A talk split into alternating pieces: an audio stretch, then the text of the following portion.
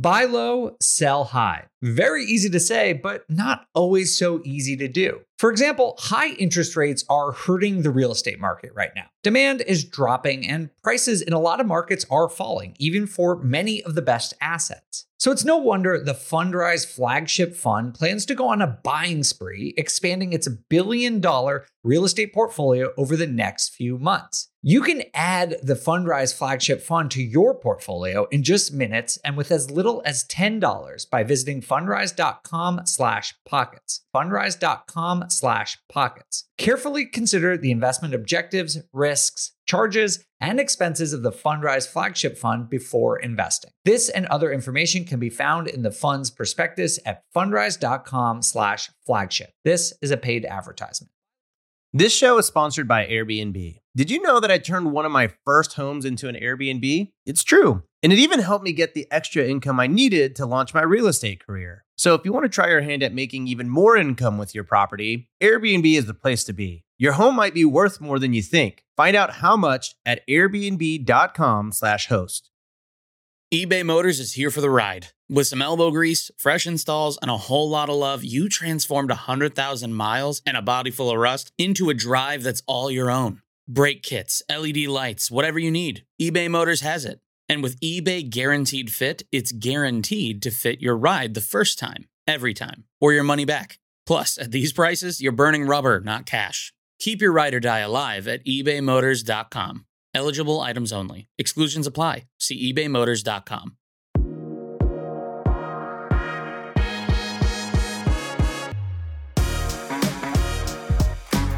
All right, welcome everyone to this episode, very special episode of On the Market. We are back in person. I think this is only the second time we've ever done this. Yep. Yeah. After our first episode. So we are celebrating Woohoo! For our happy hour episode where we're going to drink fancy champagne, courtesy of Jamil. Thank you. You're welcome. It would have been fancier, but uh, I bought it, not James. I don't even know what's fancy, on this, but uh, James would figure it out. Yes.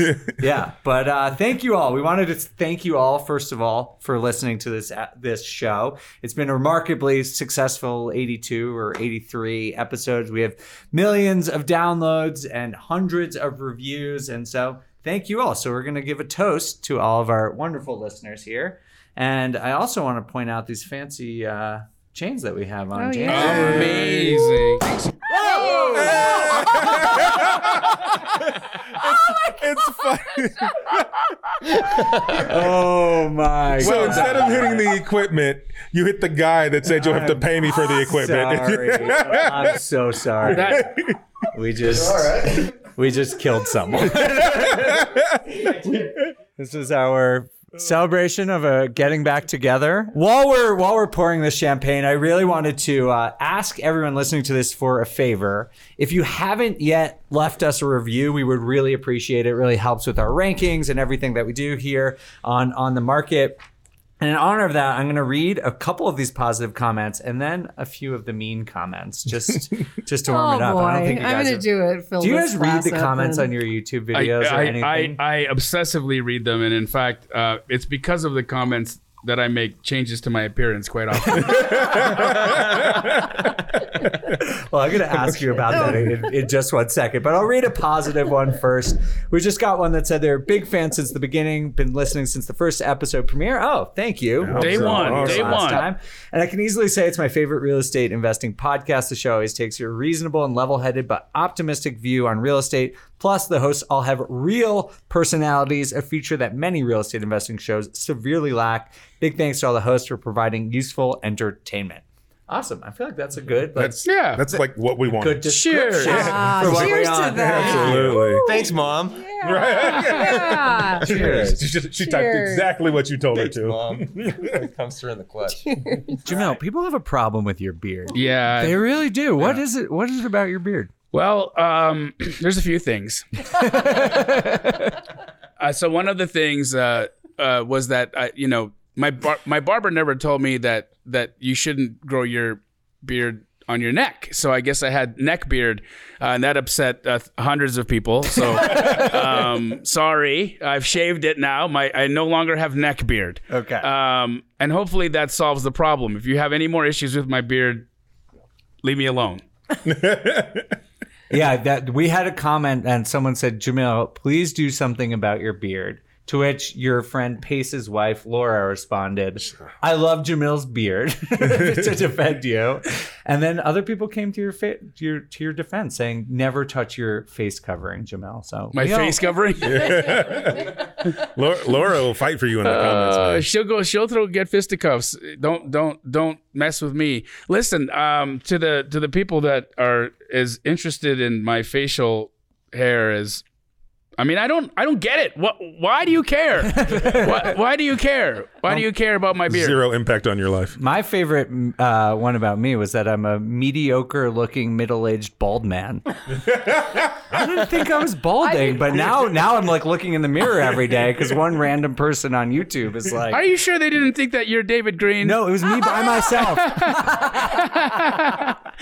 no, it was a video of me by myself. But yeah, people always people always make these comments. But anyway, hopefully you all enjoy this. But we really do just to show you, we read the reviews because we want your feedback. We really want to make the show better and better. So we would love your reviews either on YouTube, Apple, or Spotify. It means a lot to us. And guys, one more cheers. Congratulations on the show. And then we'll move into the content where we're going to answer some listener questions. Cheers, guys. Cheers. Uh, uh, Oh no! uh, which which one is which? Do you see mediocrity anywhere? I see excellence. Look what we got. We should have had David on the show. We're all here hanging out. All right.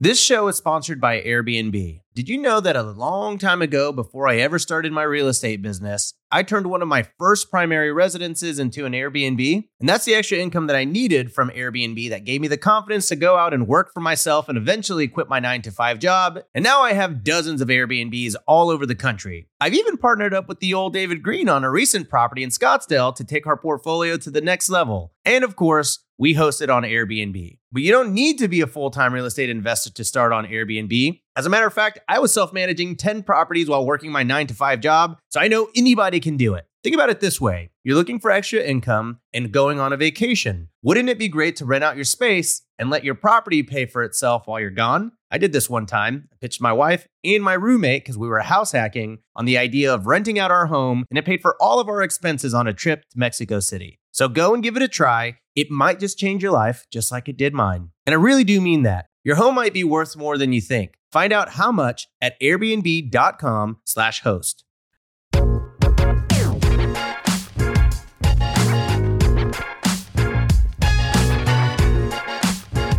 All right. So to start our happy hour, we're going to just ask a fun question to warm you guys up before we start asking the uh, hard hitting question. So here is the first question. If you had to pick one other cast member to do a deal with, who would it be and which type of deal would you do? Ooh, that's I, I, uh, can I? Yeah. I I I want to do deals with everybody, but I think just logically it would be James because it would mean that I'm rich. it's just like rich by association. Yeah. Like you Yeah, just yeah, partner yeah. with him. You don't even need to do a Yeah, deal. yeah, no. You're just rich. Yeah, if I'm in a sudden. deal with James Dainard, that makes me rich. Wow. Yes. Congratulations. Yes. Maybe we should all do it. James is going to be like, I would choose none of you. you guys are terrible. It's funny because I would also choose James. So logically, logically, I would because we do a very similar business, and I think I've, I've already learned a ton from him. So being able to do a deal and learn firsthand like the systems and practices that he's put, puts into place on his deals would be super valuable to me. But also, he's in a different niche. Like I don't do luxury flips, but I mm. want to. And so, like, you know, my luxury flip to him is like an apartment in his market. So, like, so I would love to do like a multi million dollar flip with James Dainard and just be a fly on the wall and then get 50% of lots of money at the end. Let's do it. I think we can make a YouTube series out of that. That sounds great. I also didn't mention that I don't want to put any of my own money into it. Okay, yes. Yeah. That- That's the best kind of partner. I've had a couple of those in my life. you don't need me. I totally need you, but want half the profits.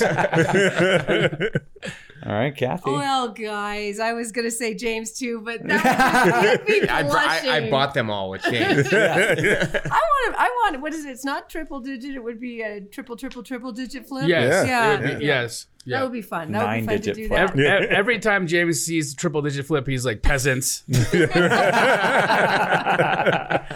has the oh. time for that? It's not even worth Who it. has the time to make a hundred grand? but but since you were since you were already taken so many times, I'm going to say you. Let's do a deal in Amsterdam. Let's, just go, let's go do oh. that. houseboat. We can do something fun. All right, great. I love that I like idea. it. Well, I can't play favorites, so I would say all of you 20, 20, 20, 20, 20%. There we go. That's a we smart way to spread the money. What? That's a spread the money. Yeah, That's exactly. Yeah, we'll all do it together. All right, let's get into the actual audience questions we posted on Instagram and the Bigger Pockets forums to ask questions. It's just going to be a free for all. Answer these as you see fit. So, our first question comes from Jack Satan. Hopefully, I'm announcing pronouncing that right. He says, "One thing I'm fascinated right now is by new construction being cheaper than existing homes. Is this an opportunity for deals or is it a red flag that existing home supply could come down? And what does this all mean? What do you guys think about this? Yeah, so my general thought would be: is this is this a first deal for that investor? If it's your very first deal, I don't love the concept of new construction as a first deal. There is a lot to learn with new construction, and there's so many avenues. Are you buying a lot that's already zoned to do what you need to do? Right? Have you done the due diligence on the front side before you buy that loan? Can you get the permits and the approvals to do all those things? There's I'm doing my first new development project right now, and there is so much that has happened between when I bought it and now and I haven't even broke ground yet. There was tons of hoops, tons of things that we had to get approvals for. It's cost a lot of money mm. and we I haven't seen oh, not one two by four go up yet, not one piece of concrete getting poured yet. And so it can take you a lot longer to get to your payday. And there's just if you've never done it, if you don't have the network of people who are doing that, there's a lot that can surprise you and even kill your deal. Now, if you're surrounded by people who all they do is new construction and they are able to guide you through that process, then yeah, it's probably not a bad idea. But if you don't have that infrastructure set up, if it's not something you've ever done before, I think buying something existing, you can find existing houses that are going to net you a decent profit. You just have to work hard to find them. Uh, Dave, can I just clarify? Is the is the question the idea that he's saying that new construction in like a similar neighborhood is is cheaper than an existing house? Is that the and it's so- happening in some places. Yeah, and so he's wondering like how is this possible, right? Like how is how how are we getting new construction at a lower price than existing? Um, well, I mean, I think that builders right now have discounted their inventory just to keep things moving, right? It's like there could be an opportunity there for there to be a little bit of equity. But i again like henry said i mean i think if you're if you're dealing with new construction there's no chance to really force appreciation mm-hmm. right? And if you are buying new construction in hopes that there's some value there it's speculative. Mm-hmm. So my opinion is i think that you know i don't know that necessarily that there's a deal here but if this person is just looking at a, you know possible retail purchase and they want to move in and live in the house i think it's good value Yeah. you know, I, mm-hmm. I think it's good value. And if there's an opportunity right now and you see a builder that's giving a discount because they're just trying to keep cash flow and, and keep inventory moving, I think you know what I would say. Rich and I got our start in new construction, but not we weren't doing the building. We were just buying a new home from a builder who already knew how to do it. We didn't have to do anything but pick pick the house. And when you're investing out of state and you're new at it, that that leaves a lot of issues off, that you're not going to have to mm-hmm. deal with old stuff and fixing things from afar. And we were able at that time to negotiate discounts because there weren't a lot of people yet clamoring for those homes. So it, it wasn't like a we weren't getting a lot of built-in equity but we were getting it where it cash flowed in an area where new construction was needed because there was growth in that area. And over a few years the the property tripled in value so if, if, if, if new construction is happening in the area because the need is there and the demand is there and there's jobs coming and they can't keep up with all of that, then absolutely go for it. It's, it's a long play. It's not, you're not making money right at the mm-hmm. front. Right. But if you're investing for the long term and you want to have a bunch of paid off houses in the future, get a new one. Yeah. And, and it comes down to the opportunity too, because a lot of times right now, for me, it always comes down to what is the replacement cost. Mm. And if I'm buying, like right now, building costs were 350 a foot in Seattle. Like if you're buying something around that 400 a foot, which some of the stuff has came down to that pricing, you're paying basically what the builder cost to build it. And so it's a it's a lot safer thing to buy at that point, or I, that's how I bought in 2008. Was am I buying below replacement cost? And if I am, it's a win, even if the metrics aren't kind of going together. Um, but the reason we're seeing pricing come down is because these these builders have had these sites for a long time. The negative part about investing in new construction is it takes a long time. There's a lot of hiccups. There's a lot of hair. Um, there's a lot of unknowns and it can get stretched out. But the reason being is their performance were still way lower when they bought these things, and now these these builders were having really cheap access to money. We were paying six per five and a half to six percent on our development loans. Now they're ten. And so all that money has gotten really expensive. So these builders are just trying to shred down, get below the debt cost, and they, they still have margin, so they're mm-hmm. just dropping them down. And also, you just have unrealistic sellers in the remodel, like the In existing they homes. think it's Existing yeah, homes, existing- yeah. They just Yeah. think because it's it's an emotional sale Yeah. versus a business sale. Totally. And you have that's to why think we're about seeing- like the the business model, right? Like Yeah. if it's just a homeowner, they're going to hold out for the best possible price. Where Yeah. a builder cares about liquidity. They need to get their Yeah. money out. And so they're willing to They've got- drop.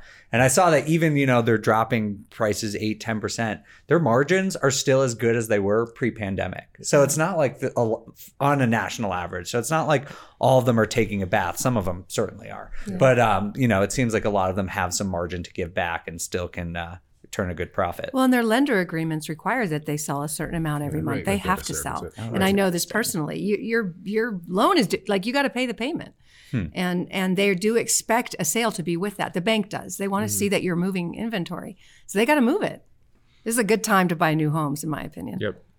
All right, great, great conversation. All right, so speaking of lending, the next question is I saw someone say banks are going to change lending strategy and require more money down in states with declining markets. Is this true? How do you navigate it? And I'm just going to extrapolate this question. Are you seeing different terms just generally from lenders in your businesses?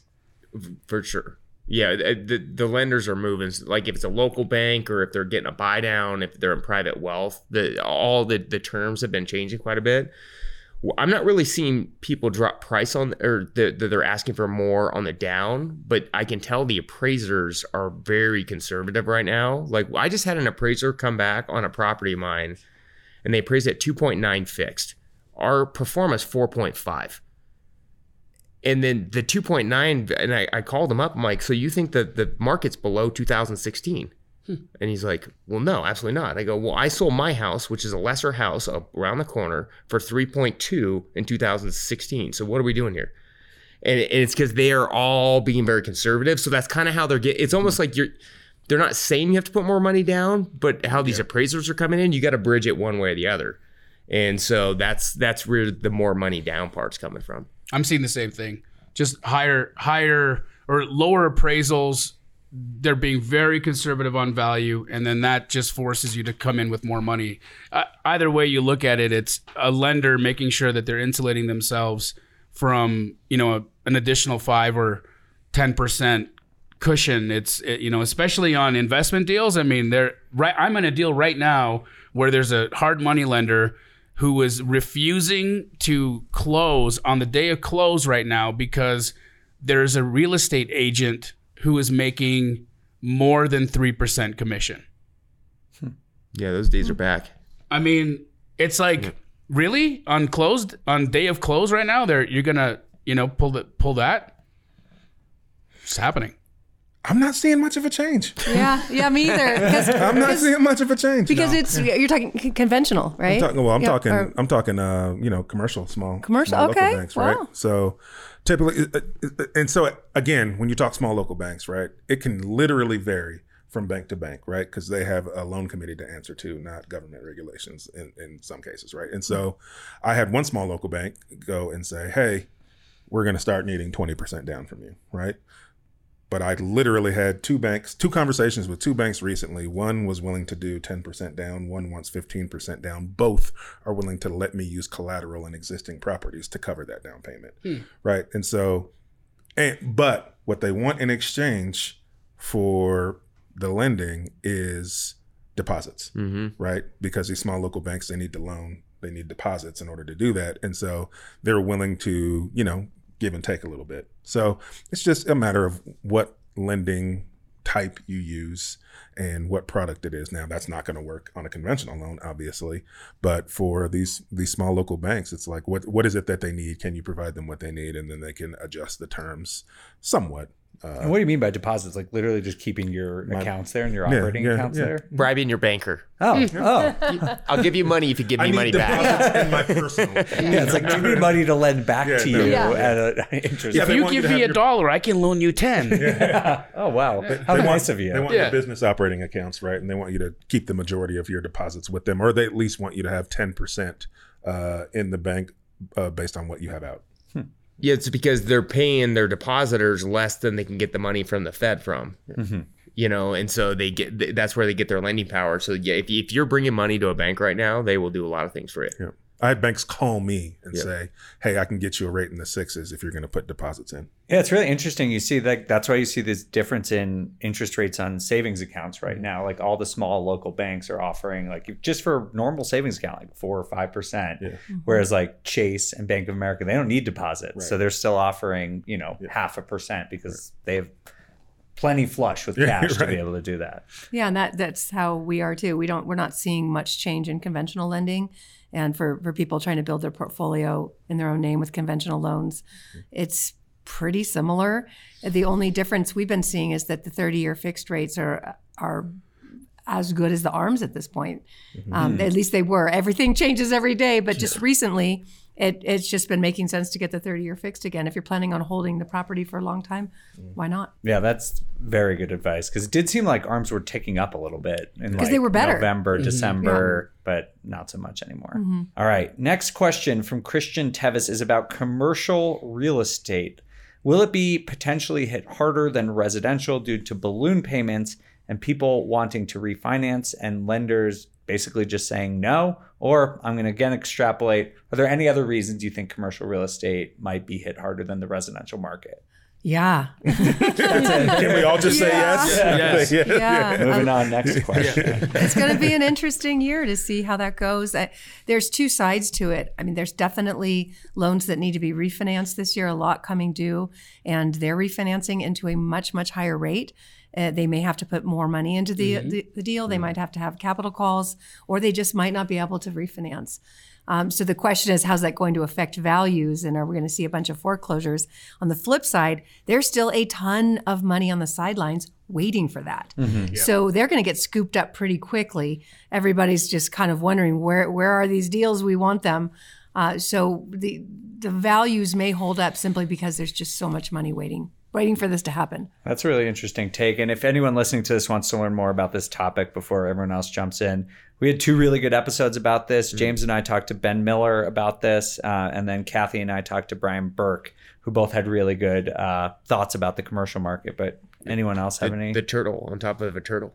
Yeah, yeah, exactly. Yeah. The deleveraging Yeah. situation. Uh, on that episode, it was it was enlightening to me because they were talking about that there there could just be no even if you can bring in and raise that money to pay down your loan balance, the bank still might not issue the loans, and that's you know based on kind of what he was talking about, there could be a massive opportunity, but just like with the opportunity, there's going to be struggle because you're going to have to figure out how to pay for it. It's either going to have to be all cash or very very low um, leverage. And so, um, but yeah, it's gonna be it's, it could be the next thing that goes. And even if they do finance it, the interest rates are killing the cash flow. I analyzed a multifamily deal, yeah, or last week before I got here, and it was, I mean, six months ago, it made great money, and now it's not. So even if the bank says yes, like you still can't perform, right? How do you, Yeah. how do you, Yeah. how do you, you may cover the note, but then you're sitting on a, a break even, or you're losing, you know, ten grand a month, and hoping you bank the equity in the next two three years. That's where the pricing has to come down. Yeah, it has to. I mean, It has like, to. Yeah. And Yeah, that's what work. In the Yeah. residential market, there's enough home buyers that are not making their decisions purely financially that it does help prop up the market. But when you talk about commercial real estate, it tends to be a very efficient market. It's, it's sophisticated investors who are not going to buy things when they don't cash flow or they know that there's going to be a better deal six months from now. And I was saying uh, to someone yesterday, it's like I'm when it comes to commercial, I'm going to do what I uh, always advise people against and try and time the market and be a complete hypocrite. But you said sophisticated investors, and uh, over the past few years, there's been unsophisticated investors in the commercial space, and and the underwriting's been they've just been pushing the numbers and pushing the numbers, and uh, it was it was obvious that that wasn't going to work, even if interest rates weren't going to go up. Some of those people just weren't underwriting well, and uh, you know, a lot of us were on the sidelines, just like wow how how are you going to squeeze this much money out of something that where the rents have already been raised and the rehab's already been done and you think you can go in and renovate it again and push the rents just because you put in new counters doesn't work that way Shine them up. Put some lacquer on them bad boys. Get them shiny. That's why everyone wants to do deals with James. He's got like beautiful advice. just like that. Shine, Shine them up. shine, it, shine that some bitch up, put on the market. All right, what do you all think about the confusing economic data that's been coming out just in the first few months of 2023? Some things seem to be really good, some things seem to be really bad. What does that mean for the housing market over the rest of the year? Big question. Who, who wants to predict question. what's going to happen this Based, year? in based on the market? data and facts that they keep throwing out, they change every other Yeah, day. It's, it's Uh, like a fish out of water. It's flopping all over the place, really, right? You and you and I think that because of that, because of that, you know, you've got one week, you've got you know indicators that show us that we've got a strong economy, and then the next week there's different news, and then there's layoffs, and you know you can't, you really can't get a reading that will give you an honest answer except to look at the market itself. And that's what I'm doing. I'm looking at the market, I'm looking at activity, I'm looking at you know how long are listings lasting. We have an uptick in at least in Phoenix in the markets that I'm in, the uptick in pendings that have happened post holiday have been insane, mm-hmm. right? We we've we've seen so much more activity just in the last month and a half than I was expecting to see. And so for me that that's a at least an indication that we and then again this could just be seasonal but i feel like people are coming to terms with what we're dealing with now. People are coming to terms with lending being where it is. People are making decisions again. They're they're entering back into the housing market. So you know for me i feel like yes it will we will still feel some pain but activity is going on you know our wholesale activity is very strong our fix and flippers are back in the market they're buying robustly right now. I mean, they're they're they're buying deep, deep deals, and they're able to come out and and actually put these houses back on the market fast enough, and they're actually pen, they're actually closing. Yeah. And so, you know, I'm actually I'm I'm optimistic. I'm optimistic about where things are headed. It it feels like a train that was just lost it brakes, right? It's just been screeching uh, or, or zooming, and now it's just trying to brake and having a really hard time slowing down this train. So, and we we know that again. I've said it on every single show. You can't print six trillion dollars and think that you can just all of a sudden turn reverse that. In fact, I don't know if you guys know or you've heard this from your CPAs, but we actually had our CPA call and say, you know, there's still stimulus out there for businesses. You can still apply.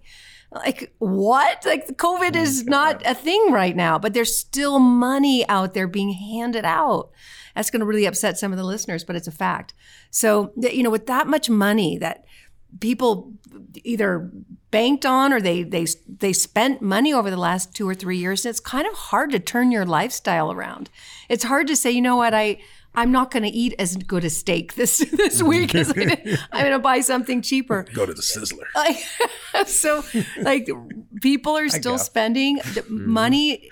When you look at the M2 money supply, and I'm not an economist, I just look at that and I see a ton of money created over the last few years and not that much out of the system yet. It's only come down a little, which tells me there's still an enormous amount of money circulating, which is what makes things confusing and why we saw retail sales up in January. Yeah, I I wonder, you know, there's about 12 15 questions on this list and uh, nine of them are asking us to predict what's going to happen in the market. Do you guys think about it? Like honestly, do you think that much about it or are you looking past what's going on or like how much does do you actually think like what's going to happen in 6 months or are you sort of comfortable with the idea that it's very uncertain. Oh, I'm I'm obsessed with it. Yeah, I'm. Yeah. A, wor- I'm a worrier. Yeah. After 2008, you just like you just worry all the time. Yeah. But it's and you have to like when you're looking at these deals because you have to think about when you're dispoing them. Like we just bought a,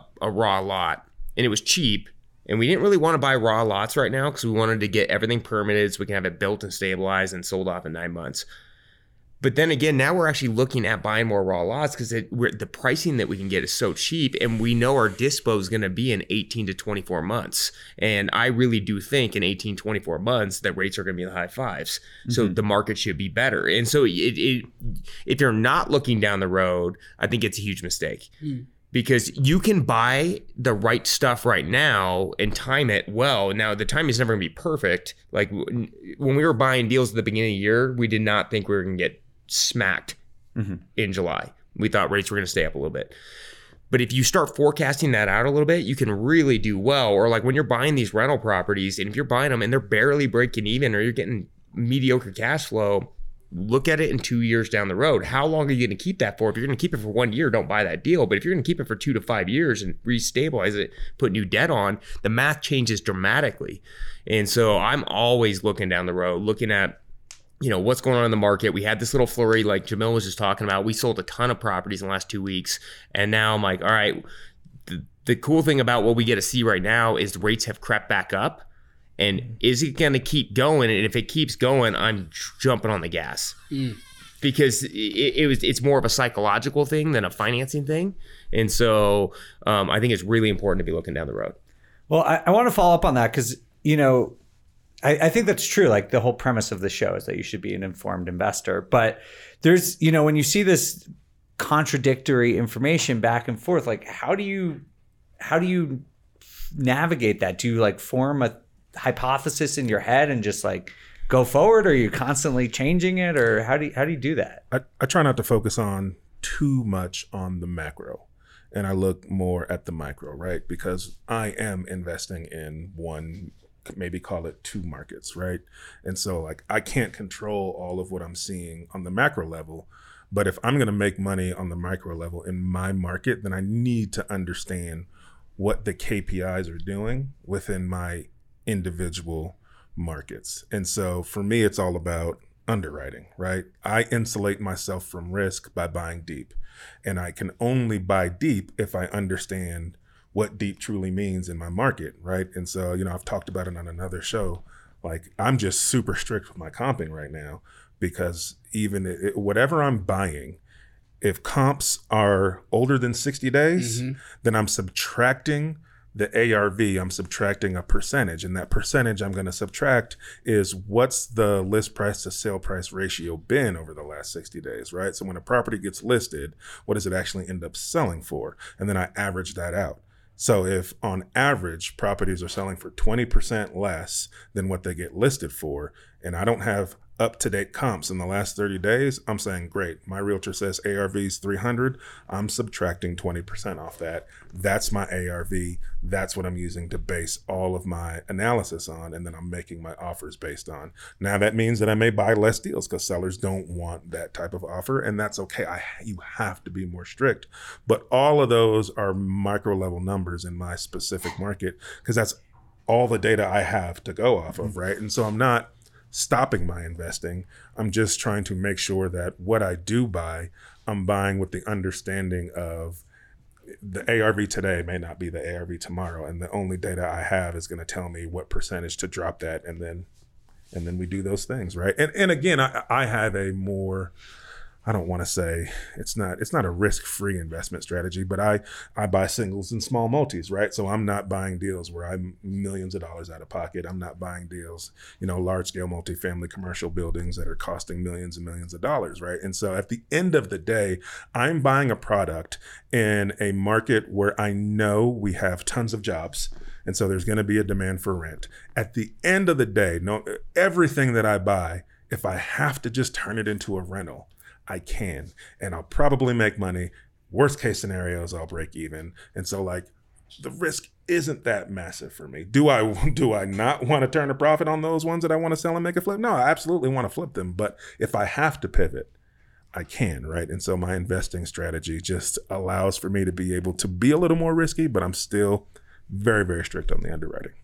I'm a wholesaler, so I get to live in the present. Mm, that's true. That's very It's true. very true. Yeah. It's the most zen way to be. Yeah, I- it, that that makes a lot of sense. Just So- being able to not worry about what James is talking about. You don't Yeah. have to worry about Yeah. what's going to happen 18, 24 months from now. Right. So you're selling the deal now, so now's what matters. Exactly. Yep. And I'm I'm paying attention to the temperature right now. I get to hear specifically where buyers are, and a, d- a deal either sells or it doesn't sell. If a deal doesn't sell, we can renegotiate. You know, and it's it's just what it is. The seller really needs to get out of the deal or needs to sell a house. And we can't make the numbers work. We can't make the numbers work. It, it's just we are, but we're very open. We're transparent with the people that we're talking to and we're working with. We're we we're not we're not pretending we can make things work that we can't make work. We're just being completely open and saying, look, the market's going to dictate and it's going to tell us where this thing needs to be in order for it to trade. And we either trade or we don't. Yeah, for me, I'm obsessed with it because partly because I have a lot of people who listen to me on my podcast and also in our business that that I, I feel like I need to know because we're in so many markets and we help people buy in those markets, and every market is different. But the markets we focus on seem to be less affected by any of it, and that's why we're in those markets. Uh, but I live in a volatile market, so for my own personal reasons, I want to know what's going on. But also, just again, to be able to answer questions like that, like what in the world is going on.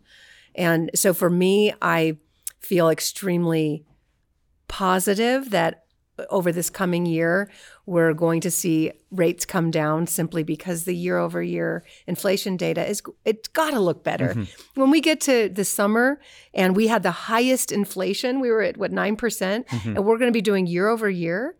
Eh, I, I just, I can't imagine that it wouldn't be better. And if it's better, rates follow inflation. If inflation's coming down, we should see rates come down. Now, within the housing market, in the residential housing market that I'm mostly focused on, there is still I, I want to see where that inventory levels are. If inventory levels are going up, that's going to be concerning. They're not. They're coming down, and that's equally concerning. Inventory levels continuing to come down because of that lock in effect, mm-hmm. people in those low interest rates not wanting to leave. So, when, in my opinion, when we see potentially rates come down this summer and this inventory, housing inventory under a million, it's my opinion that we're going to see another boom. And if you're operating thinking that it's going to be a housing crash, you're going to miss the boat. Mm-hmm. So to me, it's again very, very important to stay on top of the fundamentals that might flip that switch. But then there's also the fundamentals of like, how are people going to afford it? Yeah. Like you look at you play with a mortgage calc sometimes, and I'm like, okay, yeah, and then I'm like, yeah, who's going to pay ten thousand dollars a month to live right here? Well, not Like, it- everybody. People but- in Seattle. It's crazy. But, Yeah, but somebody. the, that that um, National Association of, How, of um, Home Builders report came out saying that when rates get down to 5.5, it will be another 5 million people who can afford. So if you only have a million, less than a million in inventory, not everybody has to be able to afford it. You need some people to. So it's just Yeah. for the amount of people that will be back in the market this summer because prices have either come down or are flat. So you have potentially lower home prices, lower interest rates. It could be 10 million people that can afford. That's true. And and people are being more creative with how they're qualifying and how they're purchasing homes too. I mean, you've got folks that are jumping in on houses together. You got people that normally you'd have, you know, a family that would be you two incomes qualifying, but now you got friends going in and buying homes together so that they can afford a place to live. Like it's we are definitely changing the way that we're navigating this whole, whole affordability situation, especially right now. And what Kathy is saying, I think, is absolutely true. When rates come back down, I believe just looking at where inventory is right now, how how could another boom not happen? No, yeah, I mean there there is nothing for sale. It's just but then you look at it and I'm like, I know like if you look at the core demographics of who's buying like in a neighborhood, you take a step back and you go, okay, like in North Seattle for us, it's like tech workers. We know that they're tech buyers. We know they make 140 to 175 grand a year. And then I'm looking at the housing cost and I'm looking at the rates and I'm going, how are these and but then they're still there. We had mm-hmm. 20, 30 showings last weekend on a house, a couple properties where, I didn't see that many bodies come through, just with the rates coming down a half point. Mm-hmm. And so We need to post up at James's open houses and be like, "Excuse me, how are you gonna afford this?"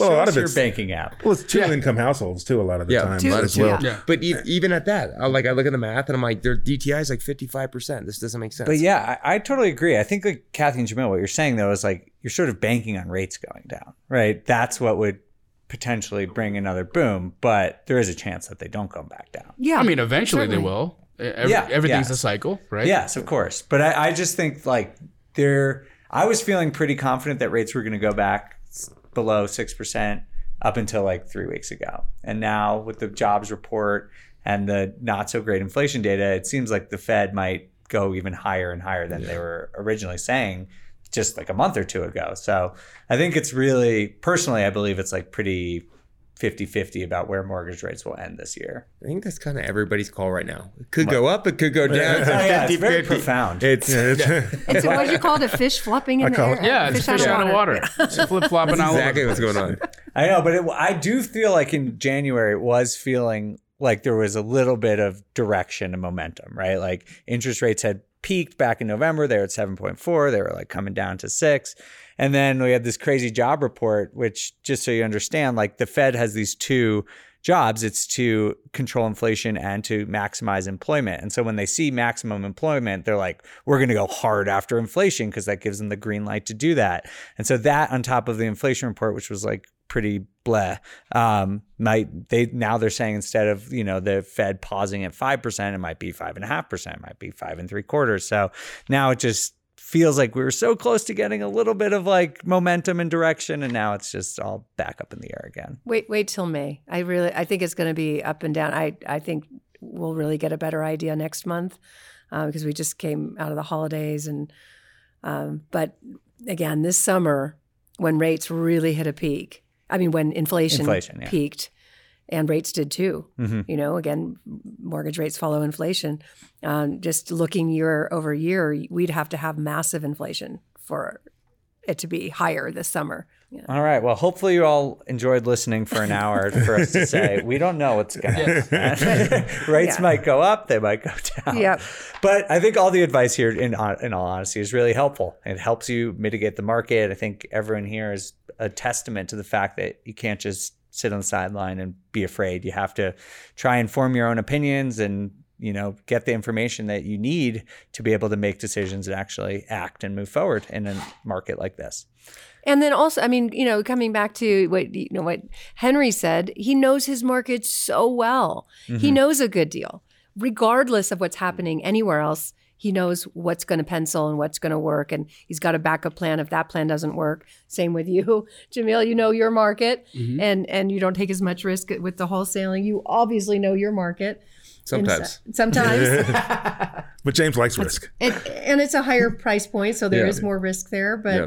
you, uh, you know, if you take a loss, no, no one's going to cry for you. I cry for me. I cry for me, Kathy.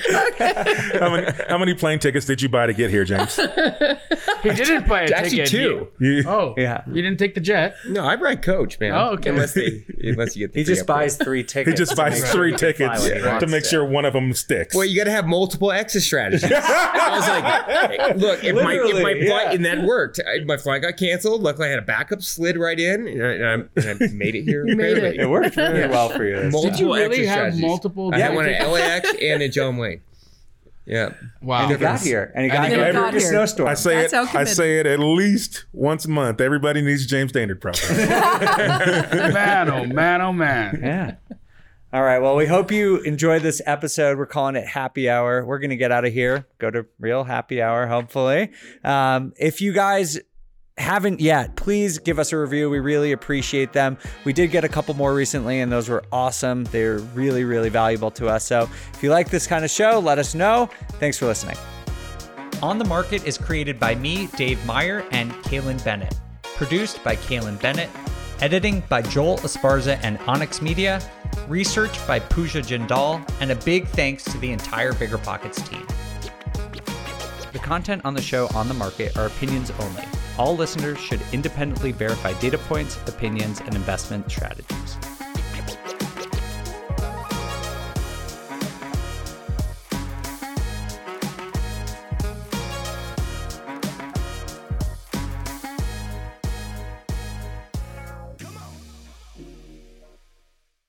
The housing market is changing, and finding your way right now can be a bit tricky. There are rate shifts, there are confusing headlines, but at the end of the day, your goal hasn't changed. You probably still want financial freedom as much as ever. Well, the good thing is that experienced investors know it's not about trying to time the market, it's about the amount of time you have in the market. And if you're ready to get into real estate investing game, you can still do that. Or you can take your game to the next level by finding an investor-friendly agent. With BiggerPockets Agent Finder, you can find the right agent in just a few minutes. You head over to biggerpockets.com slash deals, enter in some details about what you want, where you want to buy, and boom, you instantly get matched with an investor-friendly agent who fits the bill. These local market experts can help you navigate the neighborhoods, analyze the numbers, and take action with confidence once and for all. This free resource is only available at biggerpockets.com/deals. Get an agent, get the deal, and get closer to financial freedom at biggerpockets.com/deals. That's biggerpockets.com/deals to find your investor-friendly agent today. The content of this podcast is for informational purposes only. Past performance is not indicative of future results, and all hosts and participant opinions are their own. Investments in any asset, real estate included, involves risk. Use your best judgment and consult with qualified advisors before investing. Only risk capital you can afford to lose. Bigger Pockets LLC disclaims all liability for direct, indirect, consequential, or other damages arising from reliance upon information presented in this podcast.